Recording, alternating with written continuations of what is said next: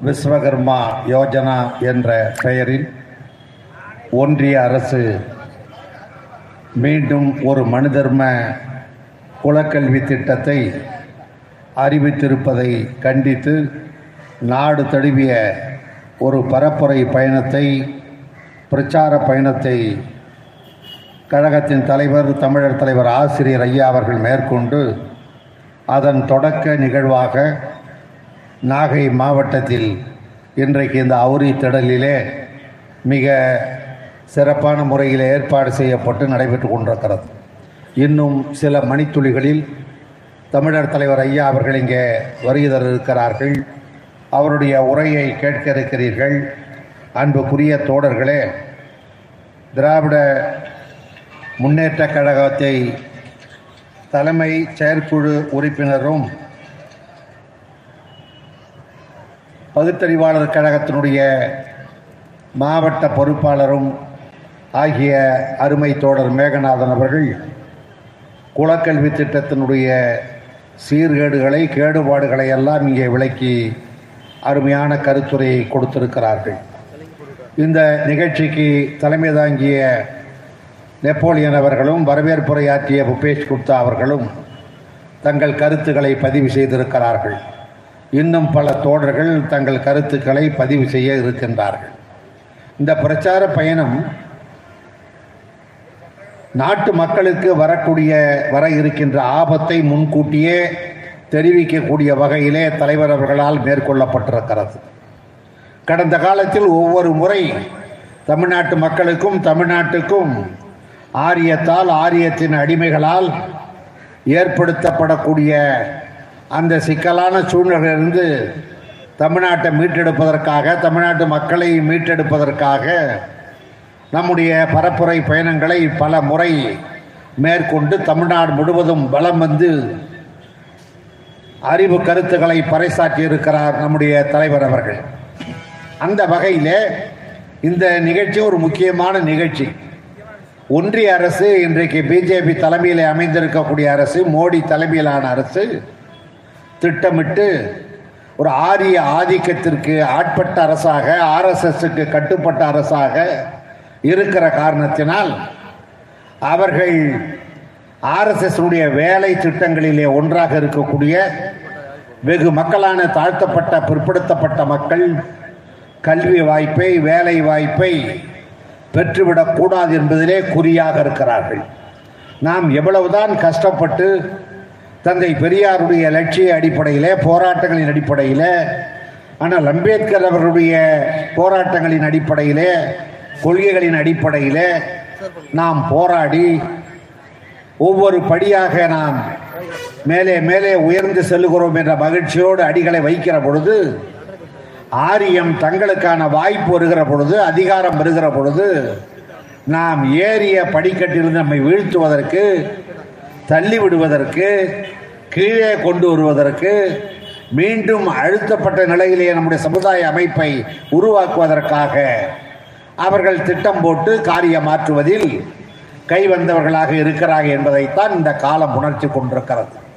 அருமை நண்பர்களே ஆரியத்தின் கையிலே ஆட்சி அதிகாரம் கிடைத்த ஒவ்வொரு காலகட்டத்திலும் அவர்கள் செய்யக்கூடிய முதல் வேலை நம்முடைய கல்வி வாய்ப்பை தடுப்பது. கல்வி வாய்ப்பை தடுப்பதன் மூலமாக நமக்கு கிடைக்க வேண்டிய வேலை வாய்ப்பை அவர்கள் தடுத்து விடுகிறார்கள். அடுத்தது நம்முடைய மக்கள் பெறக்கூடிய விழிப்புணர்ச்சியை தடுக்கிறார்கள். நம்முடைய மக்களுக்கு ஏற்படக்கூடிய சிந்தனை போக்கை சிந்தனை ஆற்றலை அவர்கள் தடுக்கிறார்கள். ஆக ஒரு சமுதாயத்தின் வளர்ச்சி போக்கை திட்டமிட்டு தடுப்பதற்காக இவர்கள் பெற வேண்டிய பெறக்கூடிய கல்வி வாய்ப்பை தடுப்பது என்பதை அவர்கள் தங்களுடைய உத்தியாக வைத்திருக்கிறார்கள். கடந்த காலத்தில் இந்த நாட்டிலே வெள்ளைக்காரன் வருவதற்கு வருகிற வரை நம்முடைய மக்களுக்கு கல்வி வாய்ப்பு வழங்கப்படவில்லை. பள்ளிக்கூடங்கள் கிடையாது. பள்ளிக்கூடங்கள் குருகுலம் என்ற பெயராலே நடத்தப்பட்டு இருந்தாலும் கூட அங்கே பொது பள்ளியாக அது இல்லை. எல்லா சாதி மக்களும் சென்று படிக்கக்கூடிய ஒன்றாக அது கிடையாது.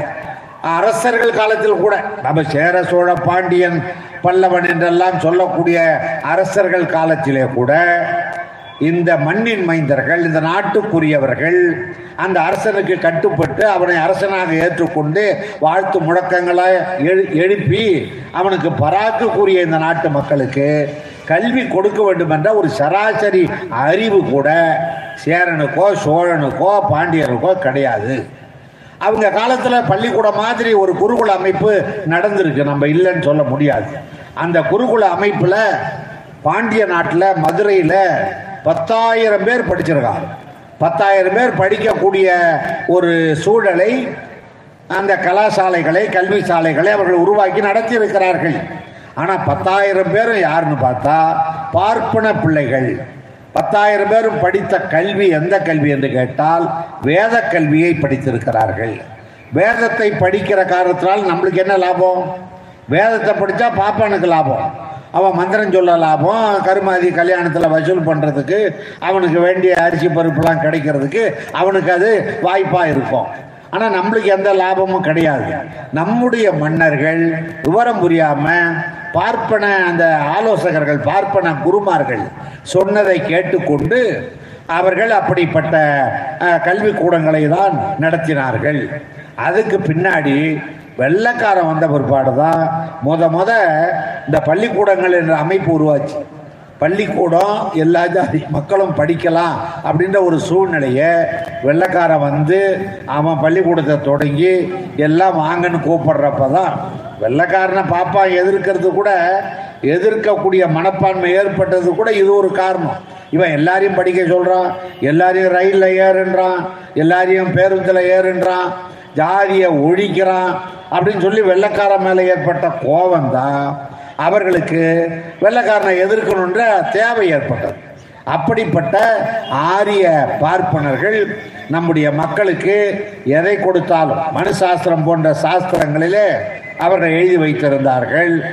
அவர்கள் கையிலே எப்பொழுதெல்லாம் ஆட்சி அதிகாரம் கிடைத்ததோ ஒவ்வொரு காலகட்டத்திலும் அவர்கள் முதலிலே செய்ய நினைத்தது நமக்கான கல்வியை தடுப்பது என்பதுதான். அந்த வகையிலே தான் தமிழ்நாட்டிலே கூட சென்னை மாகாணமாக இருந்த அந்த காலகட்டத்தில் ராஜகோபாலாச்சாரி இங்கே முதலமைச்சராக வரக்கூடிய இருக்கக்கூடிய வாய்ப்பு சென்னை மாகாணத்தினுடைய பிரிமியராக இருக்கக்கூடிய வாய்ப்பு அவருக்கு இரண்டு முறை கிடைத்தது. ஒன்று ஆயிரத்தி தொள்ளாயிரத்தி முப்பத்தி ஏழு முப்பத்தெட்டு இன்னொன்று ஆயிரத்தி தொள்ளாயிரத்தி ஐம்பத்தி ரெண்டு ஐம்பத்தி நாலு. அந்த சமயத்தில் அவர் என்ன செய்தார் என்றால் இந்த பள்ளிக்கூடங்களை மூடி பள்ளிக்கூடங்கள் மூலமாக மக்கள் பெறக்கூடிய கல்வி வாய்ப்பை தடுக்க வேண்டும் என்று அவர் நினைத்தார். முப்பத்தி எட்டிலே அதுதான் செஞ்சார். முப்பத்தி எட்டிலே அதை செய்ததோடு மட்டும் இல்லாமல் கட்டாய இந்தி என்று சொல்லி இந்திக்கு ஒரு அதை ஒரு பாடமாக வைத்து அதிலேயும் தேர்வு பெற்றால் தான் நீ மேல் வகுப்புக்கு போக முடியும் என்ற ஒரு நிலையில் அவர் அன்றைக்கு காரியமாற்றினார் அப்பொழுதும் ஒரு சிறிய அளவில் நூற்றுக்கணக்கான பள்ளிக்கூடங்களை அவர் மூடினார்.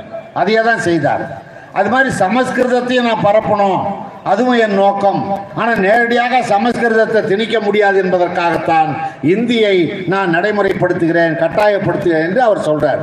அவருக்கு திரும்ப ஐம்பத்தி ரெண்டுல முதலமைச்சராக வாய்ப்பு கிடைக்கிறது. அப்போ அவர் என்ன செய்யறாருன்னா ஆயிரத்தி தொள்ளாயிரத்தி ஐம்பத்தி மூணிலே ஒரு குலக்கல்வி திட்டம் என்ற பெயராலே அரை நேரம் படிப்பு அரை நேரம் அவனுடைய குடும்ப தொழில் குலத்தொழில் ஜாதி தொழில். அதை செய்ய வேண்டும் என்ற முடிவை எடுக்கிறார். கேட்ட பொழுது எதிர்கட்சியினரோ மற்றவர்களோ தந்தை பெரியார்களோ எதிர் வினா தொடுத்த பொழுது அவருடைய கட்சியிலேயே காங்கிரசிலேயே இருந்த காமராஜர் போன்றவர்கள் இதை எதிர்த்து கேட்ட பொழுது அவர் என்ன சொன்னார்னா அரசாங்கத்தின் கையிலே போதுமான நிதி ஆதாரம் இல்லை. நிதி வசதி இல்லாத காரணத்தினால நான் பள்ளிக்கூடங்களை மூடுகிறேன்னு சொல்லி மூவாயிரம் பள்ளிக்கூடங்களை மூடினார். அப்போ அவருடைய நோக்கம் என்ன? இவன் படிக்காம ஆயிட்டா வேலைக்கு வேலைக்கு வர முடியாது வேலைக்கு போக முடியாது. அப்ப தாழ்த்தப்பட்ட மக்களும் பிற்படுத்தப்பட்ட மக்களும் கல்வி பெறுவதை தடுத்து விட்டால் விழிப்புணர்ச்சி அடைய முடியாது. வேலைக்கு இவன் போக முடியாது. விவரம் தெரிஞ்சவனா இருக்க முடியாது. சமுதாயத்தில் இவன் நாளும் தெரிந்த ஒரு மனிதனாக இவன் வாழ வளர முடியாது வாழ முடியாது. ஒரு கெட்ட நோக்கத்தோடு தான் அவர் அப்படி செய்தார். அப்ப அந்த குலக்கல்வி திட்டம் இது. இது ஒரு ஜாதிய ஒடுக்குமுறை. இது ஆரிய ஆதிக்கத்திற்கு பால் வார்க்கக்கூடிய ஒரு வாய்ப்பை அவர் உருவாக்குகிறார் என்று சொல்லி குலக்கல்வி திட்டத்துக்கு எதிராக தந்தை பெரியார் அவர்கள் திராவிடர் கழகம் மிகப்பெரிய அளவிற்கு ஒரு போராட்டத்தை முன்னெடுத்து அந்த போராட்டத்தின் மூலமாக ஒரு பிரச்சார பெரும்படை இங்கிருந்து புறப்பட்டு அந்த படை பல்வேறு ஊர்கள் வழியாக நம்முடைய போராட்டத்தின் நியாயத்தை குலக்கல்வி திட்டத்தினுடைய கேடுபாடுகளை குலக்கல்வி திட்டத்தால் ஏற்படக்கூடிய மோசமான சூழ்நிலைகளை ஏற்படுத்தக்கூடிய கெட்ட விளைவுகளை எல்லாம் மக்கள் மத்தியிலே விளம்பரப்படுத்தி பரப்புரை செய்து அந்த படை சென்னை சென்று சேர்ந்தது.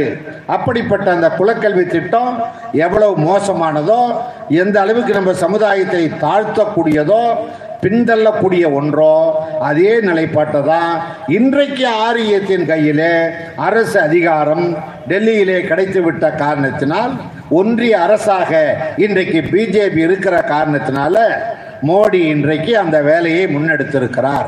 இன்னும் கேட்டா இந்த பிஜேபி அரசு வந்து அவங்க கொண்டு வந்த அல்லது நடைமுறைப்படுத்திய அந்த தேசிய கல்விக் கொள்கை என்ற புதிய கல்விக் கொள்கையிலேயே இதையெல்லாம் வலியுறுத்தி இருக்கிறார்கள். தொழில் கல்வி என்ற பெயராலே தொழில் சார்ந்த கல்வியை பன்னெண்டாம் வகுப்புக்குள்ளேயே அளிக்கணும் அப்படின்னு சொல்லி எட்டாம் வகுப்பு தொடங்கி பனிரெண்டாம் வகுப்புக்குள்ளாக தொழில் சார்ந்த கல்வியை இவர்களுக்கு அளிப்பது என்ற பெயரால். இதுதான் இன்னைக்கு ராஜகோபாலாச்சாரி சொன்னார். தொழில் கல்வி வந்துட்டா நீங்க வேலைக்காக அடிச்சுக்க வேண்டியதில்லை பிடிச்சிக்க வேண்டியதில்லை. வேலைக்காக நீங்க போராட வேண்டிய அவசியம் கிடையாது. எல்லாருக்கும் வேலை கொடுக்க முடியுமா? அப்ப அவன் அவன் தெரிஞ்ச தொழிலை செஞ்சா சிறப்பா இருக்கும். இப்படி நியாயம் பேசணும். இன்னைக்கும் கூட சில பேர் அப்படி நியாயம் பேசுகிறார்கள். இந்த தொழில் கல்வி எல்லாருக்கும் தெரிஞ்சிருந்தா நியாயம் தானே அப்படிலாம் சில பேர் சொல்றாங்க.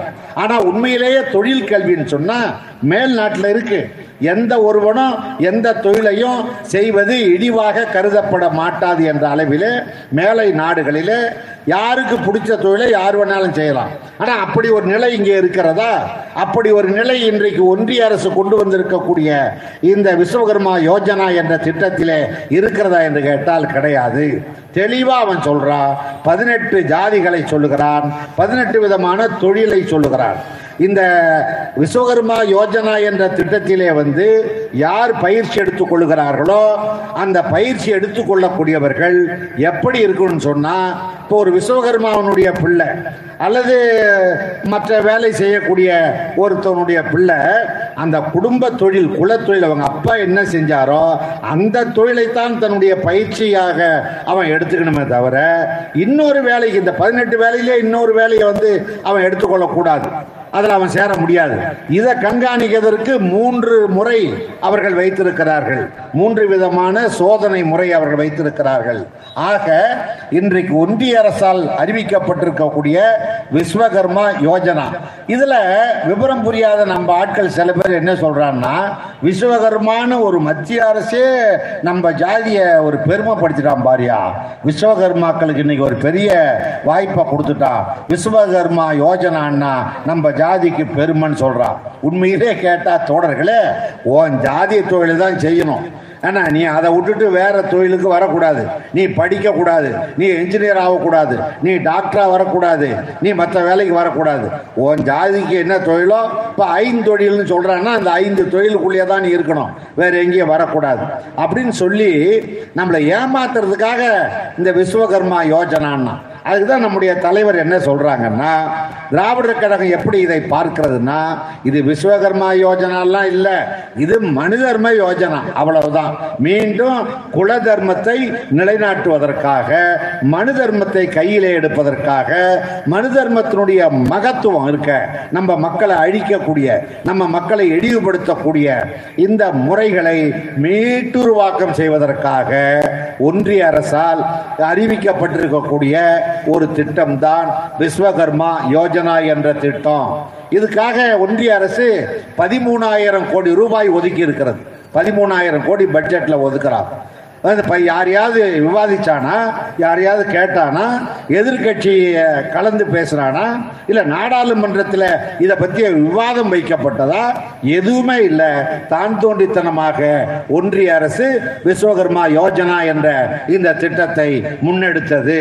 அதில் அவன் என்ன சொல்றான்னா பதினெட்டு வயது நிரம்பியவர்கள் இந்த திட்டத்திலே சேரலாம். அப்படி சேர்ந்தீங்கன்னா பயிற்சி காலத்திலே ஒரு நாளைக்கு ஊதியமாக ஐநூறு ரூபாய் உங்களுக்கு வழங்கப்படும் அப்படின்னு சொல்றான். இந்த பயிற்சியை முடிச்ச உடனே பாத்தீங்கன்னா ஐந்து சதவீத வட்டியில ஒரு லட்சம் ரூபா கொடுக்கப்படும்ன்றான்.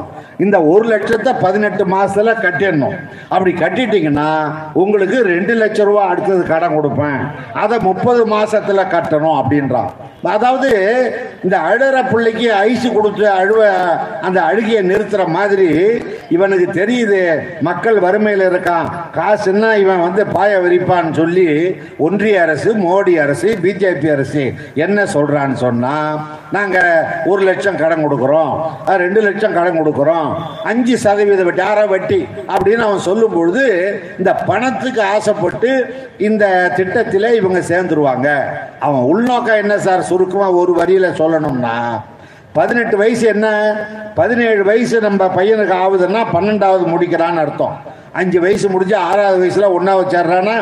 சேர்ந்த பையன் பன்னெண்டு வருஷம் படிக்கிறான். பன்னெண்டு அஞ்சம் பதினேழு பதினேழு வயது அவனுக்கு முடியுது.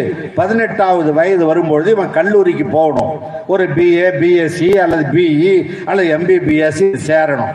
அதுக்கு அவன் என்ன செய்யறான்னா இவன் கல்லூரியில கால் எடுத்து வைக்க கூடாது இவனை வேற ரூட்டு காமிக்கணும் அப்படின்னு சொல்லி இந்த பதினெட்டு வயது நிரம்பியவர்கள் இந்த பயிற்சியிலே இந்த திட்டத்திலே சேரலாம்னு சொல்லி அதுக்காக தான் இதை அறிவிச்சிருக்கான் என்னென்ன தொழில் அவன் சொல்றான் பாருங்க. முடி திருத்துவது செருப்பு தைப்பது துணி துவைப்பது கொத்தனார் கூடை முடைவது தச்சு வேலை செய்வது இரும்பு வேலை செய்வது மண்பாண்டம் செய்வது உள்ளிட்ட பதினெட்டு தொழில்கள். இந்த பதினெட்டு தொழில்களில் எதை வேணாலும் கத்துக்கலாமா? எதை வேணாலும் நான் பயிற்சி பெறலாமான்னு நீங்க கேட்டீங்கன்னா அது கிடையாது. உங்க அப்பா என்ன செஞ்சானோ உன்னுடைய ஜாதிக்கான தொழில் என்னவோ இப்ப மட்பாண்டம் செய்கிறார் ஒருத்தர் குடும்பத்தில். அவருக்கு வந்து ஒரு நகை செய்யக்கூடிய தொழிலாளி ஆகணும்னு நான் நகை வேலை செய்ய கற்றுக்கிட்டுமான்னு கேட்டால் அதெல்லாம் சரி வராது. நீ மட்பாண்டம் சம்பந்தப்பட்ட அந்த வேலையை தான் நீ எடுத்துக்கணும் அப்படின்னு அவன் சொல்கிறான் ஆக இது ஒரு குலத்தொழிலை மீண்டும் நடைமுறைப்படுத்துவதற்காக ஒன்றிய அரசால் எடுத்துக்கொள்ளப்பட்ட அறிவிக்கப்பட்டிருக்கக்கூடிய ஒரு காரியம்தான் ஒரு சூழ்ச்சி. வேற ஒன்றும் இல்லை. இந்த சூதும் வாதும் பார்ப்பனர்களோடு பிறந்தது. ஒட்டி பிறந்தது ரத்தத்தில் ஊர்னது. அவன் மக்களை சமமாக பார்க்க மாட்டான் மக்களை சமமாக நடத்த மாட்டான் இந்த மண்ணுக்குரிய மக்களை மாண்பை மதிக்க மாட்டான். நாம் படிக்கக்கூடாது வேலைக்கு வரக்கூடாதுல உறுதியாக இருக்கிறான் தந்தை பெரியாருடைய போராட்டத்தால் அண்ணல் அம்பேத்கருடைய போராட்டத்தால் நாராயணகுருவனுடைய போராட்டத்தால் பெருந்தலைவர் காமராஜருடைய கல்வி வாய்ப்பால் பேரறிஞர் அண்ணா முத்தமிழறிஞர் கலைஞர் இப்படி தொடர்ந்து வந்த திராவிட இயக்க ஆட்சிகள் உழைத்த உழைப்பின் காரணமாக செய்த தியாகத்தின் காரணமாக போட்ட திட்டங்கள் காரணமாக சட்டங்கள் காரணமாக இன்னைக்கு நமக்கெல்லாம் படிப்பு வாய்ப்பு கிடைத்து நம்ம பிள்ளைகள் பன்னிரெண்டாம் வகுப்பு முடிச்சு அது மாதிரி ஒரு ம- மருத்துவ கல்வியோ பொறியியல் கல்வியோ மற்ற மற்ற கல்விகளோ இவன் பெறக்கூடிய வாய்ப்பை இந்த ஒன்றிய அரசு வந்ததுலேருந்து மோடி வந்ததுலேருந்து தடுக்கணும்னு நினைக்கிறானே தவிர இதை அதிகப்படுத்தியோ அல்லது இதை இலகுவா மக்களுக்கு கிடைக்க செய்வதற்கு ஏதாவது ஒரு சின்ன முயற்சி எடுத்திருக்கானா? ஏற்கனவே இதே மத்திய அரசு என்ன செஞ்சது? நாங்கள் இதே இடத்துல எங்கள் தலைவர் வந்து என்ன பேசுனாங்க? நீட்டுன்னு ஒன்றை கொண்டு வந்தானே? நீட்டு வந்து நமக்கு போடப்பட்ட பூட்டு இல்லையா? நம்ம மருத்துவ கனவுக்கு போடப்பட்ட பூட்டு இல்ல. நம்ம தாழ்த்தப்பட்ட பிள்ளைகள் பிற்படுத்தப்பட்ட சமுதாய பிள்ளைகள் டாக்டர் ஆகணும்னு ஆசைப்பட்டு இப்படி டாக்டரா வரக்கூடிய வாய்ப்பை அந்த எ- பிஞ்சு நெஞ்சத்திலே நஞ்சை கலப்பது போல் அந்த நீட்டை கொண்டு வந்து மருத்துவ கனவுக்கு போட்ட பூட்டு அதை உடைக்கணும் நம்ம இன்னைக்கு வரைக்கும் முயற்சி பண்றோம். நம்ம பிள்ளைகளுக்கு பல்லாயிரக்கணக்கான மருத்துவ சீட்டுகள் கிடைச்சிருக்கணும் நியாயமா? இந்த ஐந்தாறு ஆண்டுகளாக நமக்கு அந்த வாய்ப்பே மறுக்கப்பட்டு விட்டது. யார் யார் பணம் வச்சிருக்கிறானோ யாரெல்லாம் மூணு லட்ச ரூபா கொடுத்து ஒரு பயிற்சியில் சேர முடியுதோ தனி பயிற்சி எடுத்துக்கிட்டு இவன் நீட் எழுதி பாஸ் பண்ணுற பையனுக்கு அந்த வாய்ப்பு கிடைச்சிது. அதையும் இப்போ என்ன பண்ணிட்டான்னா நீ நீட்டி எழுதுனா போதும். அதில் ஜீரோ மார்க் இருந்தால் கூட பிரச்சனை இல்லை. நீட்டி எழுதின தகுதியை வச்சு பணம் கொடுத்துட்டு நீ எம்பிபிஎஸ் சேரலான்றான். அப்போ அவன் நோக்கம் என்னன்னா இந்த தனியார் கல்வி நிறுவனங்களுக்கு மருத்துவ கல்வி நிறுவனங்களுக்கு பால் செய்வதற்காக அவங்கள்ட்ட பணம் வாங்கி கொண்டு நம்முடைய ஏழை எளிய கிராமப்புற பிள்ளைகளுடைய இந்த மருத்துவ கனவை சிதைச்சான். நீட்டி மூலமா.